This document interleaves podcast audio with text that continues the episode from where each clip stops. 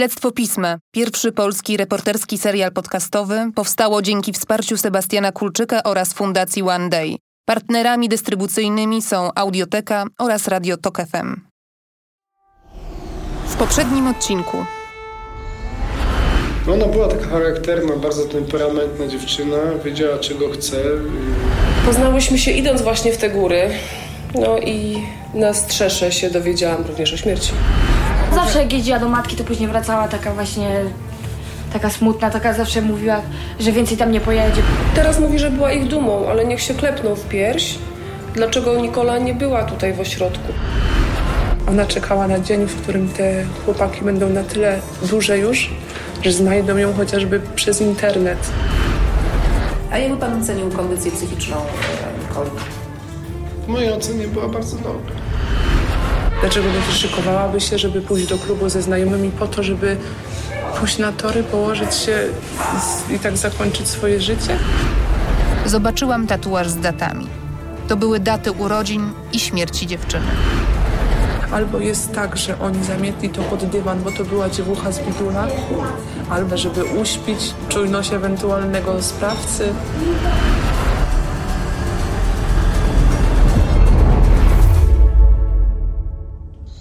Kwietniu 2019 roku ginie Nikola, miesiąc później Julia, a w grudniu Kamila.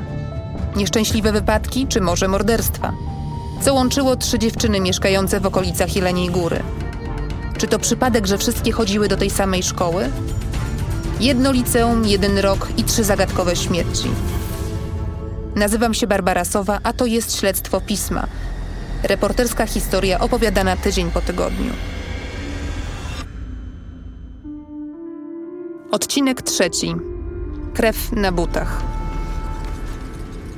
Jeżeli dopiero zaczynasz słuchać drugiego sezonu śledztwa, wróć do pierwszego odcinka. Tylko tak poznasz głównych bohaterów i w pełni zrozumiesz historię, którą relacjonuję.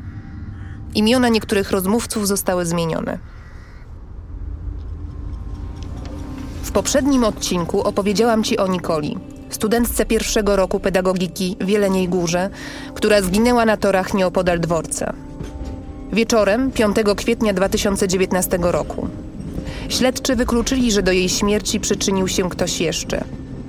A ja im dłużej rozmawiałam z jej przyjaciółmi, tym mniej byłam tego pewna. Kiedy w restauracji w Lwówku Śląskim czekałam na spotkanie z Klaudią, siostrą Nikoli, zamiast której pojawiła się Roxana, próbowałam zebrać wszystkie dotychczasowe wątki. Powoli odtwarzałam przebieg wydarzeń sferalnego piątku. Niestety były to relacje z drugiej ręki. Żaden z moich dotychczasowych rozmówców nie towarzyszył Nikoli tego wieczoru w klubie. Do tych, którzy z nią tam byli, próbowałam dotrzeć przez wiele tygodni. Najpierw ustaliłam, że w Skylabie oprócz Nikoli było ich czworo. Rafał i Honorata, rodzeństwo z okolic Lubomierza, Łukasz, kolega Rafała oraz Weronika. Od wszystkich przyjaciół słyszałam, że kluczowa w tej historii jest właśnie Weronika. To ona przez cały weekend miała przy sobie telefon oraz rzeczy Nikoli. Tak piątkowy dzień relacjonowała Magda, przyjaciółka z Lubomierza. Godzina jakoś 19 była, może 18. Widzieliśmy się, ona z Weroniką siedziała, właśnie czek- mówiła do mnie, że o Jezu, takiej się nie chce jechać do tego Skyla, bo mówi, że ona taka zmęczona po tych, bo nasz ze szkoły od razu przyjechała, z uczelni. I właśnie y, mówi, że takiej się nie chce, że, ale że Rafała dawno nie widziała i on właśnie ją namawiał do tego, żeby jechać, ona mówi, że nie ma pieniędzy, on ją tak kręcał, że on będzie stawiał, on będzie stawiał. Ona mówi, dobra, już pojedzie, ale mówi, że jutro jak coś to się zgadamy, bo dzisiaj faktycznie nie ma czasu, one zaraz idą się ogarniać i w ogóle. No i to jakoś, nie wiem, my się widzieliśmy z godzinę może. One piły piwo, my staliśmy w Lubomierzu na tym, koło Krzyżówki, tam jest takie miejsce. I w sumie tam ją ostatni raz widziałam. I no i później jeszcze na Facebooku ona mi odpisała około 20, jak miały jechać, że właśnie jadą i później już nie miałam w ogóle z nią kontaktu. Do klubu cała paczka dotarła około 22. Wcześniej zrobili tak zwanego bifora. Po drodze zatrzymali się po alkohol na stacji benzynowej. Pili w drodze. Co wydarzyło się w środku? Tutaj wersje zaczynają się rozjeżdżać. Rafał miał pokłócić się z Nikolą i Weroniką. Podobno strasznie je zwyzywał. Czy dlatego Nikola wyszła z klubu? Dlaczego Rafał tak się zdenerwował? Poszło ponoć o chłopaków, których Nikola poznała w klubie. Jedna z wersji mówi, że Nikola chciała iść na parkiet, dlatego zostawiła Weronice rzeczy: kurtkę, portfel, telefon. Potem całowała się z jednym z chłopców, z którymi tańczyła. Weronika była na nią zła, bo została sama, a to była jej pierwsza impreza w klubie. Czuła się nieswojo. Inna wersja mówi, że rzeczy Nikoli od początku zostały w samochodzie, którym przyjechali do Jeleniej Góry, a Nikola wyszła na zewnątrz na papierosa i już nie wróciła. Ale jest też trzecia wersja, że Nikolę i całą ekipę wyrzuciła z klubu ochrona. Ponoć była agresywna i pijana. Od jednego z przyjaciół Nikoli dostałam zapis kilku korespondencji z uczestnikami imprezy. Rafał pisał tak. No ochroniarz ją z klubu wyrzucił i zwyzywał. Mnie przy tym nie było, bo byłem na parkiecie, ale suchy był i po mnie przyszedł i wyszliśmy. Jeszcze do niego gadał, że mają zabrać z klubu, bo mu wpierdoli. Czaisz? Suchy to kolega Rafała, Łukasz. W innej rozmowie, której zapis także widziałam, Łukasz potwierdzał tę wersję. Ja byłem przy tym, jak ochroniarz ją wyrzucał, a ona uparta była i nie chciała wyjść. Masakra, tylko na chwilę straciłem ją z oczu. Czy ktoś widział, co naprawdę się wydarzyło? Czy uda się ustalić jedną wspólną wersję? Do Skylabu zawiozła ich honorata. Jako jedyna była tego dnia trzeźwa. Ją pierwszą udało mi się znaleźć. Na Facebooku napisała mi: Nie rozumiem, po co z tragedii robić sensację i rozdrapywać stare rany. Wszystko zostało powiedziane na policji. I urwała kontakt. Rafał, jej brat, ten co miał pokłócić się w klubie z Nikolą i Weroniką, co prawda odebrał telefon, ale był środek pandemii i tłumaczył, że utknął za granicą. A kiedy pan planuje wrócić? No jak otworzą granicę, nie? Jak będę w Polsce, to się odezwę. Jak otworzą granicę, no mówię, tak muszę zjechać, co nie? To jak będę, to się do pani odezwę. Kolejnych telefonów już nie odbierał. Drugi z chłopaków, Łukasz, na moje wiadomości nie odpowiadał. Pozostała mi Weronika. Do niej jeszcze wrócę. Pewne jest, że tuż przed zniknięciem Nikoli przed klubem interweniowała karetka pogotowia. Wezwali ją właśnie towarzysze Nikoli.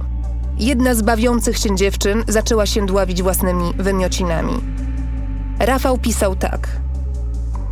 Nikt się nie zainteresował, że ona się dusi tymi żygami, a jej dwie przyjebane koleżanki za przeproszeniem stały i nie wiedziały co robić. Patrzyły jak ona leży nieprzytomna, obrzygana, więc z siostrą jej pomogliśmy. Zadzwoniliśmy po karetkę i udzieliliśmy pierwszej pomocy. Ale w tym wszystkim zamieszaniu Nikola gdzieś poszła. Po śmierci Nikoli jej przyjaciele, Magda oraz Adrian, którego znasz z drugiego odcinka, chłopak, który miał wytatuowane daty śmierci Nikoli na nadgarstku, dotarli do dziewczyny, która tego wieczoru potrzebowała ratowników. Niestety nic nie pamiętała. Podsumowując, znajomi nie wiedzieli ani kiedy Nikola wyszła z klubu, ani czy ktoś jej towarzyszył, ani czy po wyjściu z kimś się spotkała.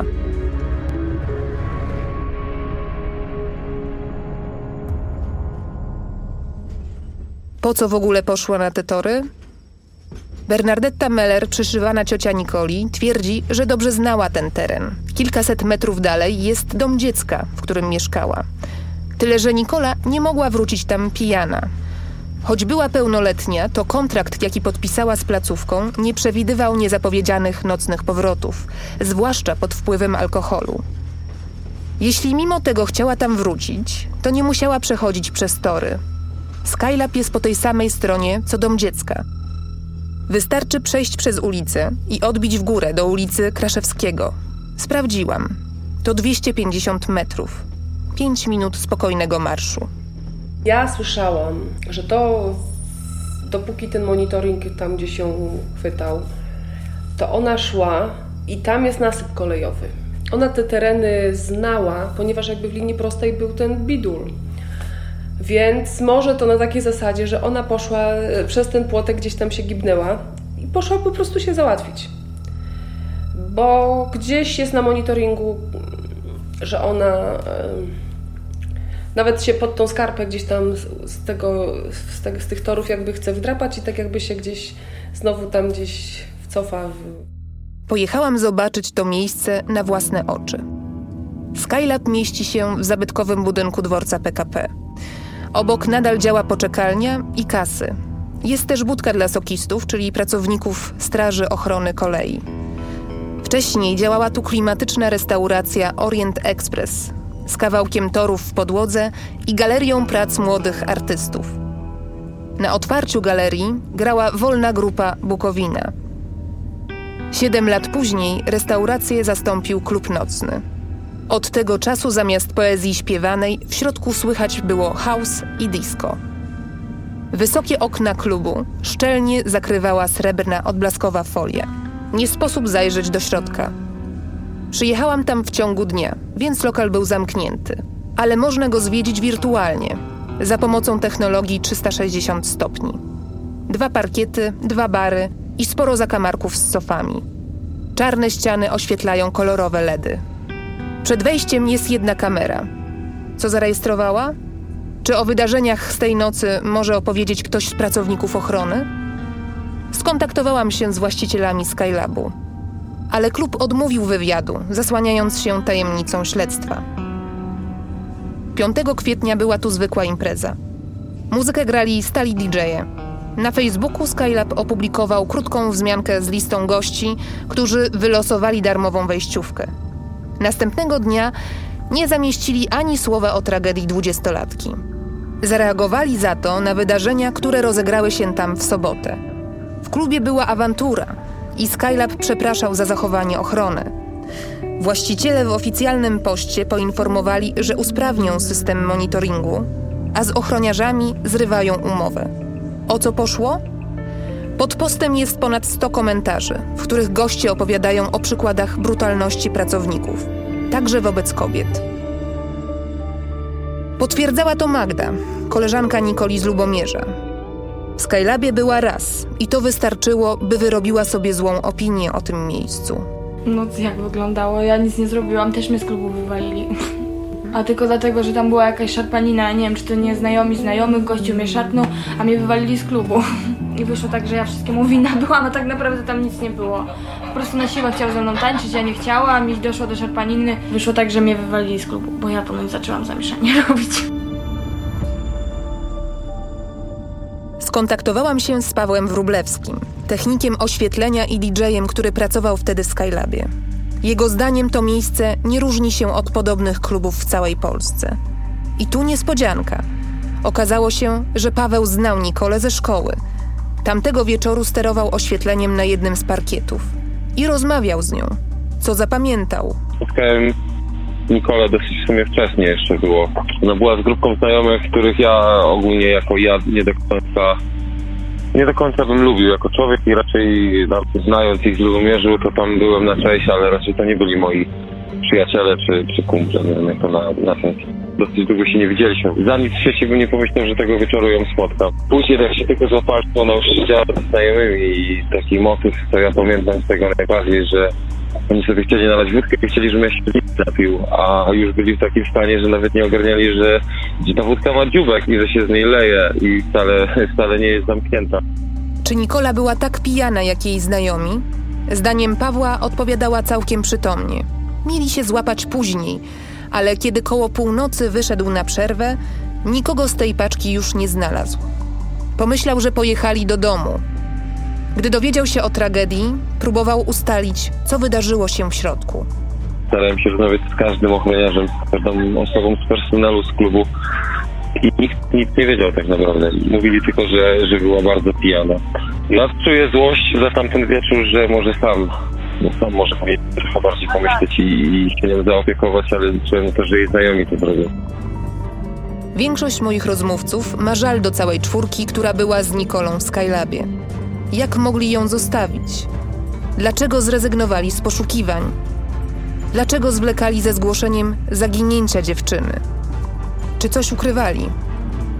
Gdy zadaję to pytanie, od wszystkich po kolei słyszę jedno hasło: narkotyki.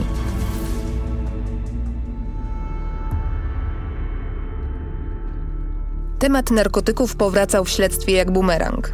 Charakterystyczne określenie, zabrane przez dragi, słyszałam w co drugiej rozmowie.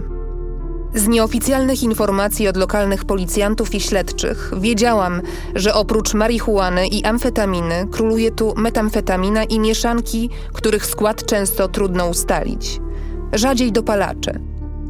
Dolnośląskie jest drugim po Mazowszu województwem o najwyższej liczbie osób zatrzymanych za posiadanie narkotyków. Jeśli te statystyki przeliczymy na liczbę mieszkańców, region wskakuje na pierwsze miejsce. Bartosz Michalewski, terapeuta i pracownik redukcji szkód z Monaru w Krakowie, mówił wręcz o rozbiciu dzielnicowym na rynku narkotykowym. Więc jeżeli chodzi o e, rejony przygraniczne do Czech i substancje się tam pojawiające, to jest metamfetamina i nie tylko, bo tam jest sporo heroiny, e, często właśnie z Czech. E, co, co to jest metamfetamina? No, to jest prostu taka amfetamina do kwadratu, czyli substancja bardzo silnie stymulująca e, i, i jakby to jest generalnie cel jej używania. Stymulacja. Jeżeli chodzi o zagrożenie, no cóż, i nadużywanie na pewno będzie na pewno no może prowadzić do krótkotrwałych epizodów psychotycznych, takich paranoidalnych, że wie pani, kogoś czuje się osaczony, myśli, że, że goni go policja i tak dalej, i tak dalej. To, to, to jakby pojawiają się takie wizje.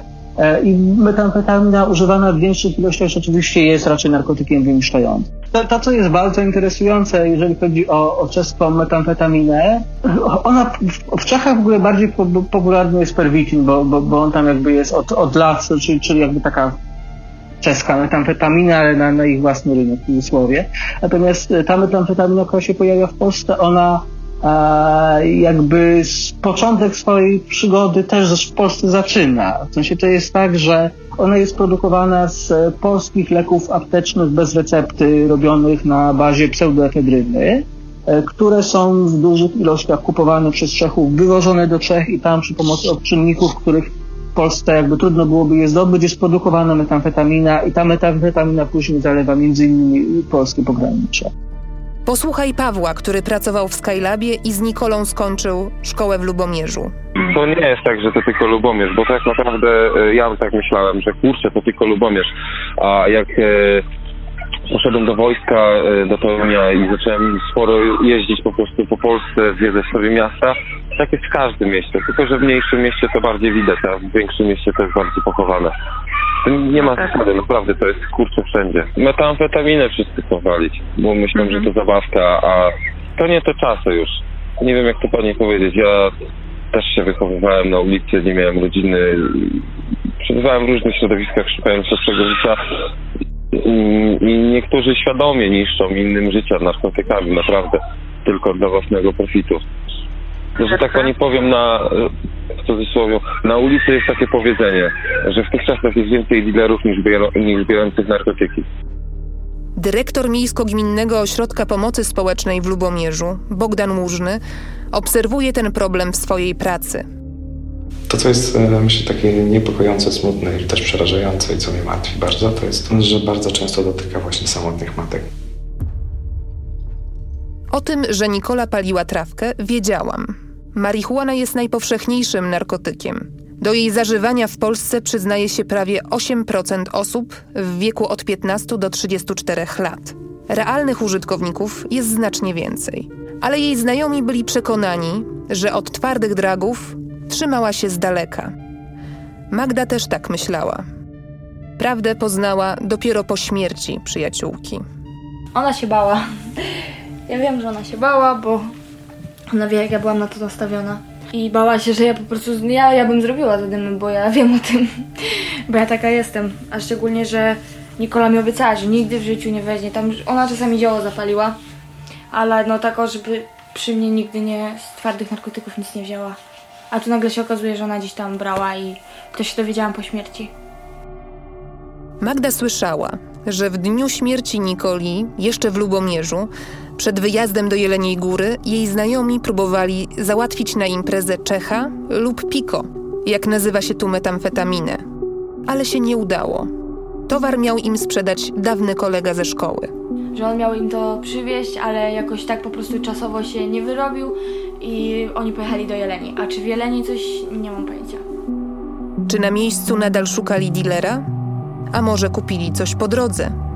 Znajomi Nikoli podkreślają, że między wyjazdem z Lubomierza a wejściem do klubu minęły około dwie godziny. W tym czasie z Lubomierza do Jeleniej można dojechać dwa razy, w tej z powrotem. Sekcja jednak nie wykazała śladu narkotyków we krwi Nikoli. Jedynie alkohol, a konkretnie 0,6 promila alkoholu. To niedużo. Są kraje w Europie, gdzie limit trzeźwości dla kierowcy jest niewiele mniejszy i wynosi pół promila. Kiedy wykonano toksykologię i jakie badania obejmowała? Czy to możliwe, że testy zrobiono za późno albo że były niepełne? Poprosiłam o konsultację doktora Wojciecha Lechowicza z pracowni analiz toksykologicznych Instytutu Ekspertyz Sądowych w Krakowie. Rozmawialiśmy czysto teoretycznie, bo nie znałam szczegółów badań, jakie przeprowadzono. Moje podejrzenia wzbudziły jednak wyniki podane przez prokuraturę. Świadkowie, którzy widzieli zapis z kamer, twierdzili, że Nikola wyglądała na bardzo pijaną. Tymczasem we krwi stwierdzono tylko 0,6 promila i brak substancji psychotropowych. To są dwie rzeczy. Subiektywna ocena zachowania kogoś i też wpływ alkoholu na daną osobę, który no, jest różny. No, niektórzy będą mieli pół promila i będą się zataczać bardzo, niektórzy pół promila to dopiero przestają się ręce trząść. Jakieś różnice takiej osobniczej wrażliwości występują. Lechowicz tłumaczył, że młode osoby reagują na alkohol mocniej niż starsze. Pod uwagę trzeba też wziąć wagę ciała i płeć.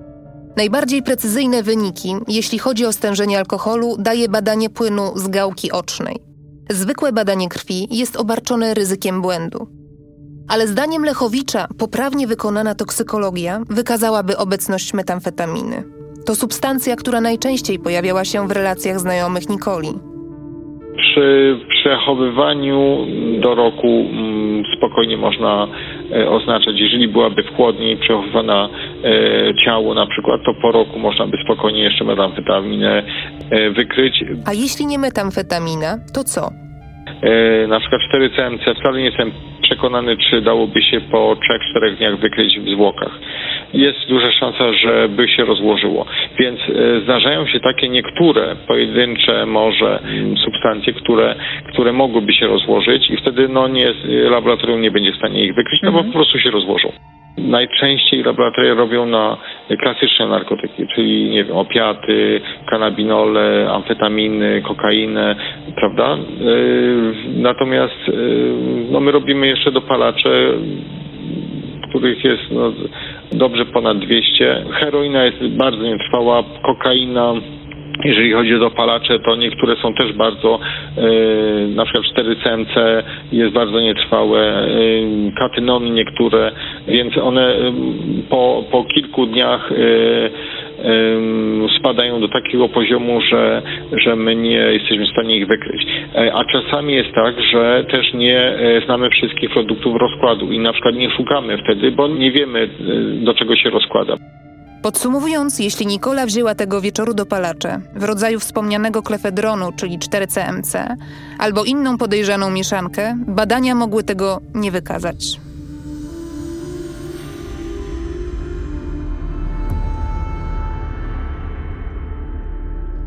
W Jeleniej Górze odtworzyłam drogę, którą nocy pokonała Nikola.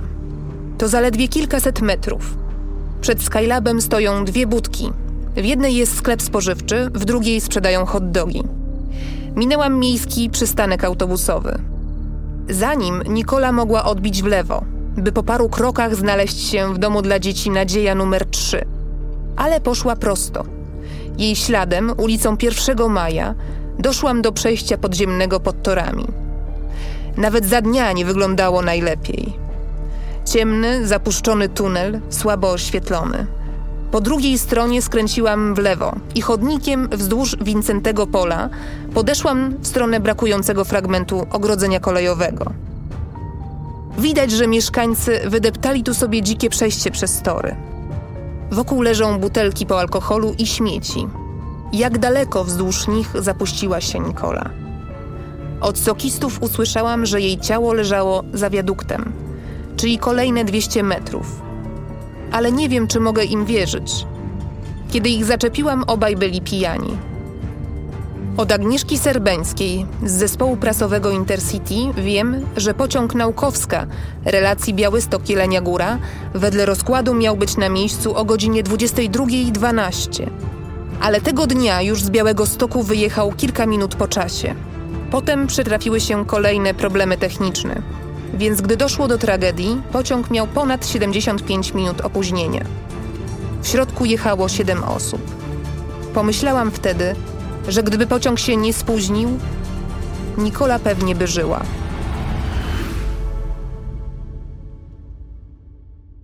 Maszynista zeznał, że na stację wjeżdżał około godziny 23.55 i wtedy zauważył dziewczynę leżącą na plecach prostopadle do osi toru. Prokuratura enigmatycznie zapisała, że oddaliła się od znajomych przed 23.45. Pieszo do dzikiego przejścia przez tory szłam niewiele ponad 5 minut. Więc albo Nikola wyszła ze Skylabu wcześniej niż podaje prokuratura, albo na torach znalazła się tuż przed nadjechaniem pociągu. Tyle, że według posiadanych przeze mnie informacji maszynista lokomotywy nie dostrzegł żadnego ruchu dziewczyny. Tak wspominała Roxana. Maszynista, który prowadził ten pociąg, mówi, że to nie jest emocje, no, tak, że, że to nie jest y, pierwsza sytuacja, kiedy on ma osobę pod, pod pociągiem, tak, że, że dochodzi do tragedii, mówi, ale Nikoli ciało według tego maszynisty było ewidentnie ułożone na tych torach. Mm, mówi tak jakby spokojnie spała w łóżku, tak? Mówi, ja, ja to już sobie sama dopowiedziałam, że no tak, no przecież gdyby była tak że leżała po prostu ręce przy, przy ciele, nogi prosto. Więc ja już sama sobie powiedziałam, że w momencie, gdyby była tak odurzona, albo chociażby straciła przytomność, tak idąc, mdlejąc lub upadając z, z upojenia, ciało jest, no nie upadłaby tak, prawda? Tylko ręka jakoś by leżała inaczej, noga, coś krzywo, głowa, cokolwiek. A ten maszynista, z tego co tam usłyszałam w tej Jeleni, powiedział, że wyglądało jakby ewidentnie to ciało było tam ułożone. Na A kto opowiadał o tym, o tym e, zeznaniu maszynisty? No właśnie dlatego mówię, że nie wiem, czy, czy po prostu się wygadali, że tak powiem, czy, no bo raczej nie powinni mi chyba. To policjanci ci powiedzieli, tak? Tak, tak między, między wierszami tam, jak słuchali mnie i i ja powiedziałam, martwiłam, znaczy martwiłam się, no mówię, że Boże, jeżeli to faktycznie ktoś jej zrobił, mówię, czy ona musiała się nacierpieć przed tym, czy ona była świadoma tego, co, co, co się stanie za chwilę, mówię, czy była zgwałcona. I oni tak po prostu słuchając mnie chyba i, i patrząc na ten mój płacz to wszystko po prostu tak wyszło to samo z nich, że, że powiedzieli właśnie o tym, że ten maszynista tak zeznał, że, że to ciało było ewidentnie ułożone. Nikola zginęła w piątek, ale jej ciało zidentyfikowano dopiero w niedzielę. Na policję poszła jej przyjaciółka ze studiów, Marcelina. Przez całą sobotę żaden z towarzyszy Nikoli ze Skylabu nie zgłosił jej zaginięcia. Komórkę i rzeczy cały czas miała przy sobie Weronika. Ale to nie ona, lecz Marcelina zaczęła działać. Już w sobotę lokalny portal wypuścił informację o dwudziestolatce, która zginęła na torach. Marcelina miała złe przeczucia. W niedzielę z samego rana pognała do domu dziecka. Razem z jednym z wychowawców poszli na komisariat. Śledczy pokazali jej zdjęcia twarzy przyjaciółki. Oszczędzili widoku zmasakrowanego ciała. Nie miała wątpliwości. To była Nikola.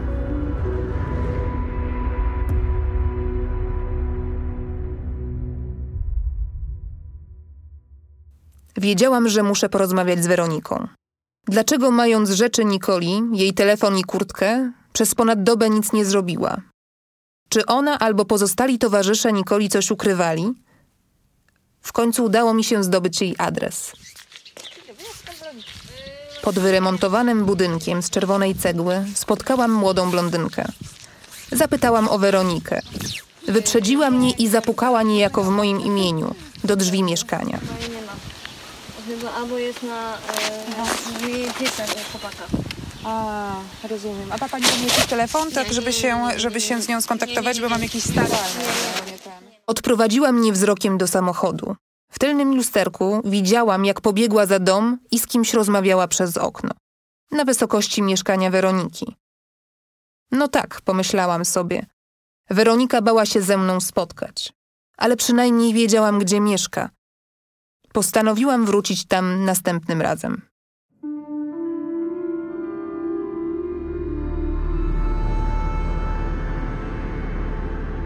W poprzednim odcinku opowiedziałam Ci, jak równocześnie z wyjaśnianiem sprawy Nikoli próbowałam dotrzeć do znajomych Kamili, tej, która zginęła w Rębiszowie w grudniu 2019 roku.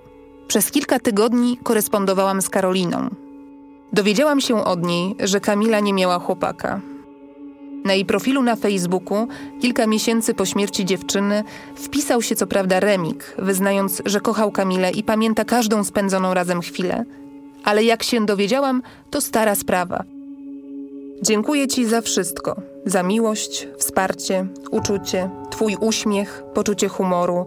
Mam nadzieję, że widzisz ten post z góry i że jesteś szczęśliwa, napisał Remik. Odezwałam się do niego, ale nie chciał rozmawiać o Kamili. To jej nie wróci życia. Zajmijcie się ważniejszymi sprawami, odpisał na moją wiadomość. Od Karoliny dowiedziałam się, że chłopak odwiedzał Kamilę i nocował w namiocie rozstawionym na podwórku przed jej domem. Kamila jej o tym opowiadała, ale chyba nie traktowała go serio, bo chłopak miał zeza i za daleko mieszkał. Jedynym mężczyzną, jaki częściej pojawiał się w ostatnich miesiącach przed śmiercią u jej boku, był Przemek. Ten sam, do którego dzwoniła w dniu zaginięcia z prośbą o podwózkę. Dzięki Karolinie znalazłam Przemka na Facebooku. Okulary, jasne włosy, srebrny łańcuch na szyi. Kilka tygodni po śmierci Kamili oznaczył się, że jest w związku. Potem na jego profilu zaroiło się od selfie z nową dziewczyną. Napisałam do niego, ale nie odpisał. Postanowiłam więc porozmawiać z nim bezpośrednio. Ale wcale nie było to takie łatwe. Mieszkanki jego rodzinnej wsi, Pobiednej, długo zastanawiały się, jak najlepiej mnie pokierować. Musiałaby pani jechać koło remizy. Jest No, no. w prawą stronę odbicie taka droga. Tutaj będę jechała teraz jeszcze prosto tam, tak? Do Krzyżówki. Do Krzyżówki, no. Później na, prawo. dół. No. No jak to wytłumaczyć? No i jak straż jest, to czekaj, Nie, nie, to straż, ale gdzie zjedzie na dół, to musi skręcić koło zakładu, koło trójki. No to tam ktoś może pani to, no bo jak to wytłumaczyć, ja nie wiem. Dom Przemka stoi na wzgórzu.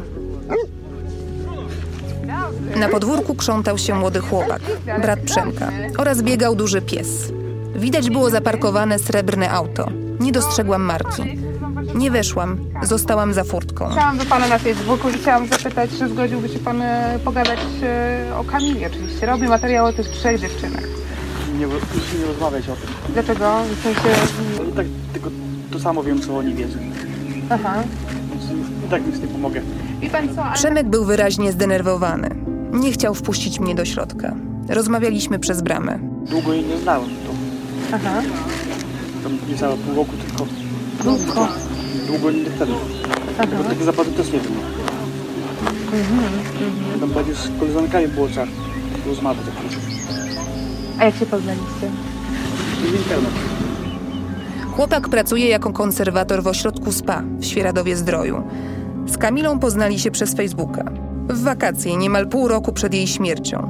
Nie byli parą, tak twierdził Przemek, ale wielu znajomych inaczej odbierało ich relacje. Nawet mama Przemka, jak się później dowiedziałam, zeznała, że łączyło ich coś więcej niż przyjaźń. Przemek przyznał, że często woził Kamilę do Lubomierza. Powiedział też, że dziewczynie zdarzyło się iść do szkoły piechotą. Czy tego dnia też miała taki plan? Nie miał pojęcia. W ogóle trudno było się cokolwiek od niego dowiedzieć. Mówił niechętnie. Na podwórko co chwilę wychodzili starsi ludzie, zapewne rodzice, i patrzyli na mnie podejrzliwie. Przemek albo nie wiedział o Kamili wiele, albo nie chciał mówić. Tamtego dnia kończył pracę o 20, więc nie mógł jej podrzucić. I twierdził, że o wszystkim powiedział policji. Sprawdziłam. Rzeczywiście, policja przesłuchiwała też jego kolegów z pracy. Przemek powiedział mi wtedy jeszcze jedną rzecz. Z Kamilą jeździł nie tylko do Lubomierza, ale także na grupie jej koleżanki, Julii. To trzecia dziewczyna, o której ci jeszcze nie opowiadałam. Chodziły do sąsiednich klas w tym samym roczniku. Zanim jednak opowiem ci o Julii, wróćmy na chwilę do Nikoli. Pod koniec poprzedniego odcinka wspomniałam ci o podejrzeniach, jakie na temat śmierci Nikoli miała Roxana, jej kuzynka. O Pawle, tajemniczym mężczyźnie, który po śmierci Nikoli interesował się jej telefonem, usłyszałam już wcześniej, ale nikt nie wiedział, co konkretnie łączyło go z dziewczyną. Niektórzy sugerowali, że Paweł był facetem Roxany, ale ona sama zaprzeczała. Nie byli parą. Roxana doskonale pamiętała dzień, w którym Paweł poznał Nikolę. Boże, no proszę mi wierzyć, ale ja po prostu, on jak ją zobaczył, to ja pierwszy raz widziałam coś takiego. On po prostu aż oczy mu się zaświeciły, cała twarz mu taka no, rozpromieniony był taki, no po prostu ewidentnie bardzo mu się spodobała na, na, wizualnie, na pierwszy rzut oka. Paweł jest dużo starszy od Nikoli. Jest grubo po trzydziestce. Roxana opowiadała mi, że ktoś widział, jak Nikola wsiadała ze swoją przyjaciółką z domu dziecka do busa Pawła. Obie były wtedy pijane. Ale Nikola z początku nie przyznała się jej do tego. Choć potem pytała Roxanę, czy ma kontakt z Pawłem, bo chciała odzyskać od niego perfumy, które zostawiła w jego samochodzie. Później Paweł wyjechał z Lwówka. Według Roxany za granicę. Nie było go kilka miesięcy. Zjawił się u niej niespodziewanie, w niedzielę, dwa dni po śmierci Nikoli. Dokładnie w momencie, gdy odczytywała SMS-a z tragicznymi wiadomościami. Z telefonu Roxany zadzwonił na numer Nikoli. Odebrała Weronika. Roxana przysłuchiwała się ich rozmowie i nabrała podejrzeń. On już wiedział. Właśnie on już wiedział. Ja mówię, ale w jakim klubie? Mówię, gdzie, po co? I nie usłyszałam od niego odpowiedzi dostałam SMS-a na swój telefon z nieznajomego numeru. Co się okazało, był to y, numer telefonu Weroniki. Też mam tego SMS-a do dzisiaj. Brzmiał on dosłownie tak, ej, ale ja wam życzę jej nie oddam, bo po nie ma przyjechać policja. Ja tak czytam i mówię, kurde, o co chodzi? Ktoś chyba pomylił numery. Ale tak mówię, Paweł, ty pisałeś do kogoś SMS-a z mojego telefonu? Nie, a co się stało? Pokaż. I znowu mi wyrwał ten telefon z rąk. To było totalnie nie w jego stylu. Ja mówię, no ktoś mi napisał, ej, ale... Wyrwał ci swój telefon, czy Mój twój? telefon, Twój. mój. Mhm. I, I mimo tego, że on mi go odebrał, trzymał mój telefon w rękach, ja mu tego SMS-a zacytowałam. Mówię, co to ma znaczyć? A, no bo ja powiedziałam do tej gówniary, że do Weroniki, że ma oddać Nikoli telefon. I ja mówię, ale po co? No jak po co? Przecież jesteś jej kuzynką, tak? No to ma oddać tobie ten telefon. Ja mówię, ale Paweł, po co? Mówię, przecież ten telefon już dawno powinna mieć policja. Bo to była niedziela, to było dwa dni po tym. I to mnie, to było takie dla mnie przełomowe, że ja się zdecydowałam właśnie pójść na tą policję, bo jemu strasznie na tym telefonie Nikoli zależało. Strasznie mu zależało na tym telefonie. On się powołał na mnie, bez, bez zapytania mnie o to. Jedziemy tam i koniec, dawaj pojedziemy. I, ja zaczęłam się tak jakby bać jego.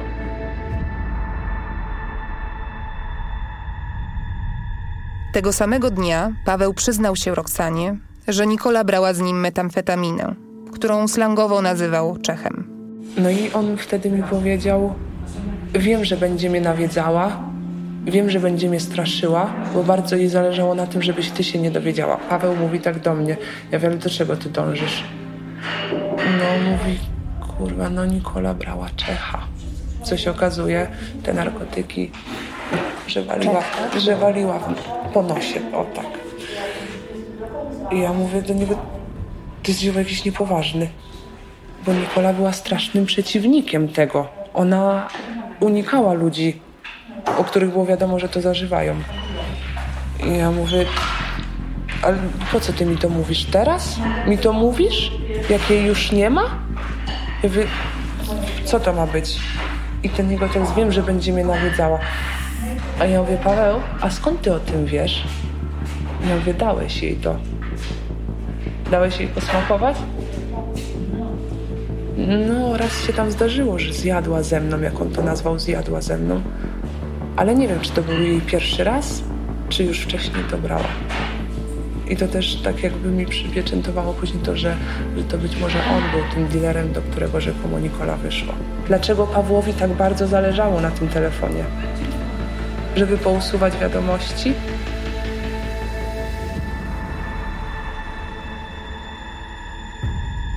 Słyszałam, że towarzystwo Nikoli próbowało w dniu imprezy załatwić narkotyki.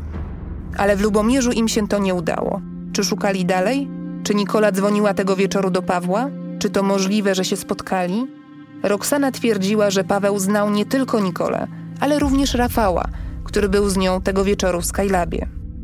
Jej podejrzenia to jednak za mało, żeby wysuwać tak poważne oskarżenia. Zapytałam, czy prócz poszlak ma coś więcej. W odpowiedzi Roxana zacytowała słowa znajomej, która spotkała się z Pawłem w noc śmierci Nikoli. Zawsze jak się tutaj zjawiał, zawsze, zawsze do mnie zachodził, zawsze pogadaliśmy, wypiliśmy kawę i tak dalej. No i była sytuacja właśnie ten 5 kwietnia, gdzie około drugiej w nocy, mimo tego, że ten telefon miałam wyciszony, to chyba te światło, bo połączenia mnie obudziło, odbieram, właśnie zadzwoniła do mnie mówi, ty Pawełek przyjechał, a jego nie było. 5 kwietnia, czyli w noc śmierci Tak, Nikoli. tak. Jego nie było przed tym 8 miesięcy bodajże tutaj, że go nie widziałam kompletnie na oczy, nie było go tutaj, no bo jeździł do tej pracy. Jeździł faktycznie, bo wysyłał mi zdjęcia na Messengerze, palmy i tak dalej, więc faktycznie gdzieś tam za tą granicę jeździł, tej ciężarówki, jak tam sobie gotował na tej przyczepie, więc faktycznie gdzieś tam jeździł. No i odbieram ten telefon, mówię, matko, co się stało? A co się okazało, ją zaniepokoiło to, bo on przyjechał do niej strasznie zdenerwowany i mówi, dawaj wychodź. Mówi, ale weź ze sobą chusteczki nawilżane. Do t***ki powiedział. Ona wsiadając do niego do auta podała mu te chusteczki i on zaczął nimi wycierać buty. Mówi, Roxana, to chyba była krew. I ja po tym, jak ten Paweł do mnie w tą niedzielę, ja bałam się komukolwiek o tym powiedzieć, bo bałam się, no o siebie, o swoje dziecko. Ale nie wytrzymałam, bo mówi Roxana, mówi, coś się stało. Ona mówi, po tym, jak usłyszała ode mnie, że Nikola nie żyje, mówi, Roxana, coś się stało i powiedziała mi właśnie o tej sytuacji, że on przyjechał do niej. Mówi, dlatego ja do ciebie zadzwoniłam, bo mnie to zaniepokoiło, mówi, i ta, ta krew. Mówi, Roxana, to musiała być krew, mówi. No bo chyba nie farba, tak? Co wszedłby butami w czerwoną farbę? Miał relację z panią. No wydaje mi się, że ich łączyło coś, taka jakaś bliższa trochę relacja. I A co, powie, co jej powiedział, że skąd przyjechał, że gdzie był? zanim przyjechał do niej, czy zadzwonił, jesteś w domu? To ja zaraz podjadę, bo wracam z Jeleni. I to było godziny takie, Nikole parę minut po 23 przyjechał pociąg, a on zadzwonił do parę minut po północy wracał z Jeleni. A przyznał się, że był wtedy tam? Ktoś go widział? Nie przyznał się, ale i, i ja usłyszałam to na policji. Ze swoimi podejrzeniami Roxana wraz z koleżanką poszły na policję. I zapytali nas o to, czy mm, pamiętamy może rejestrację, tablice rejestracyjne. Ja mam manię tego, ja nie patrzę na kolor auta, na, na model, tylko na rejestrację i wtedy wiem, że jedzie ktoś znajomy. Ja zapamiętałam tą rejestrację, ja im podałam ją tam na policji. I później właśnie, jak wcześniej mówiłam o tej sytuacji, że wyszedł ten jeden policjant z tym naczelnikiem, rozmawiali, co usłyszałam, te słowa, których nie chciałam usłyszeć e, na temat Nikoli. Wykorzystałam moment i po prostu tak, tak na szybko zapytałam tego policjanta, z którym zostałam. Mówię, co miałam rację, mówię, z tymi y, tablicami rejestracyjnymi? A on tylko przymknął oczy mi pokiwał. Co się okazuje później? Ten policjant, który został ze mną, dołączył do tamtych i mówi, no jest, w sześciu punktach łapie go miejski, czyli monitoring miejski go łapie w sześciu punktach.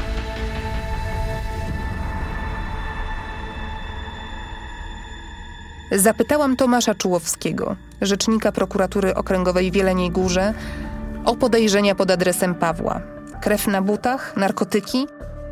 Odpowiedział mi przez telefon, że tak, coś słyszał, że była tam jakaś teoria spiskowa. I poprosił, bym czekała na oficjalną odpowiedź. Ale muszę się uzbroić w cierpliwość, bo akta przejęli policjanci z Wrocławia, by sprawdzić, czy śmierci dziewczyn były ze sobą powiązane. Potem dodatkowo sprawę utrudniła pandemia. Kilku prokuratorów zostało odesłanych na kwarantannę. A więc jednak ktoś skojarzył fakty i połączył te sprawy. Śmierci trzech młodych dziewczyn z tej samej szkoły w tak krótkim czasie były podejrzane. Po dwóch miesiącach śledztwa miałam wrażenie, że odbijam się od ściany.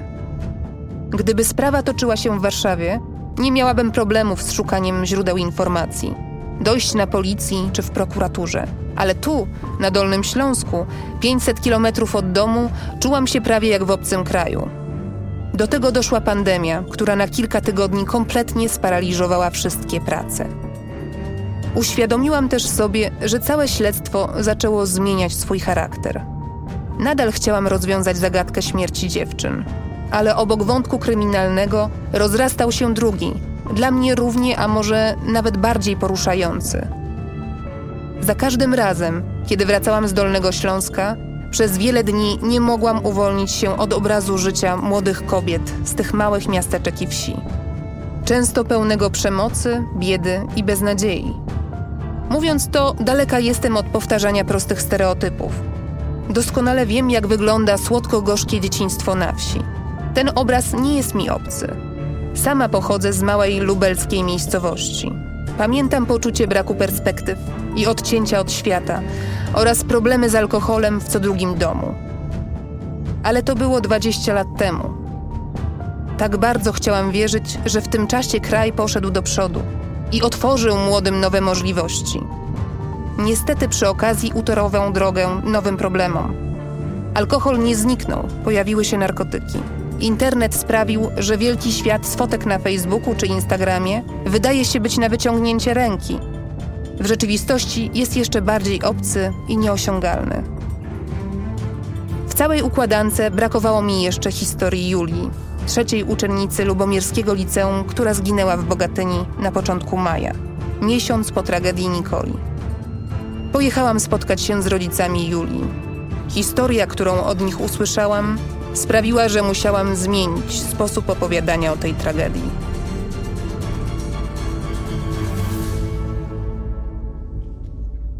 O tym, co tak bardzo wstrząsnęło mną w Bogatyni, opowiem w czwartym odcinku Śledztwa Pisma. W piątek, za tydzień.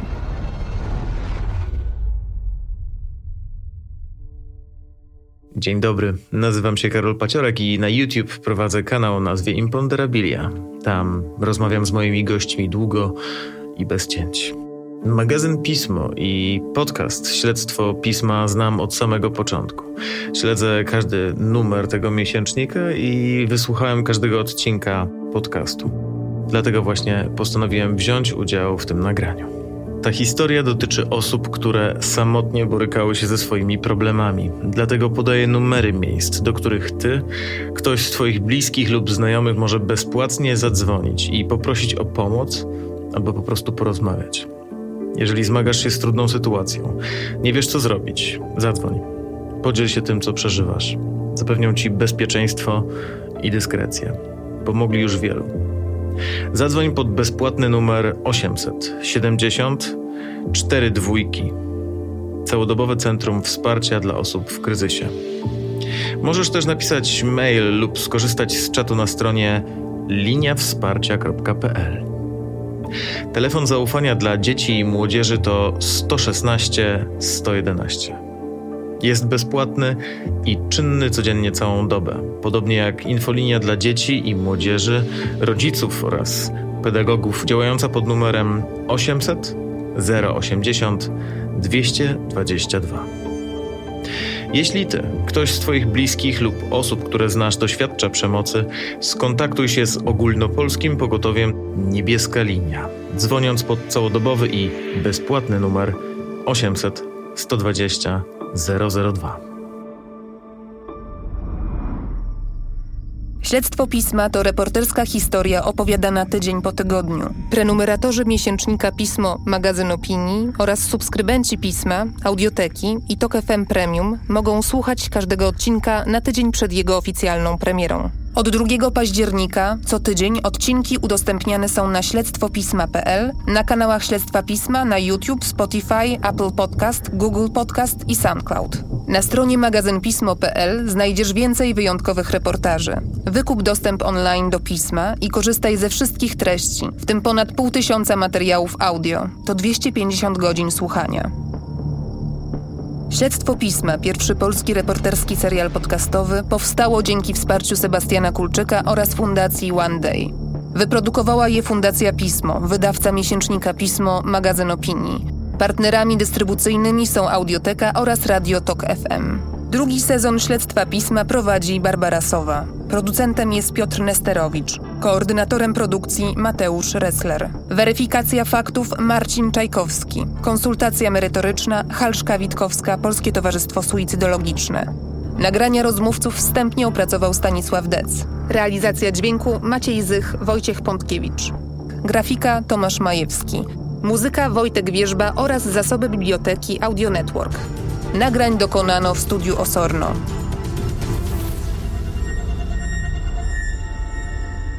Śledztwo pisma wiele zawdzięcza Monice i Justynie.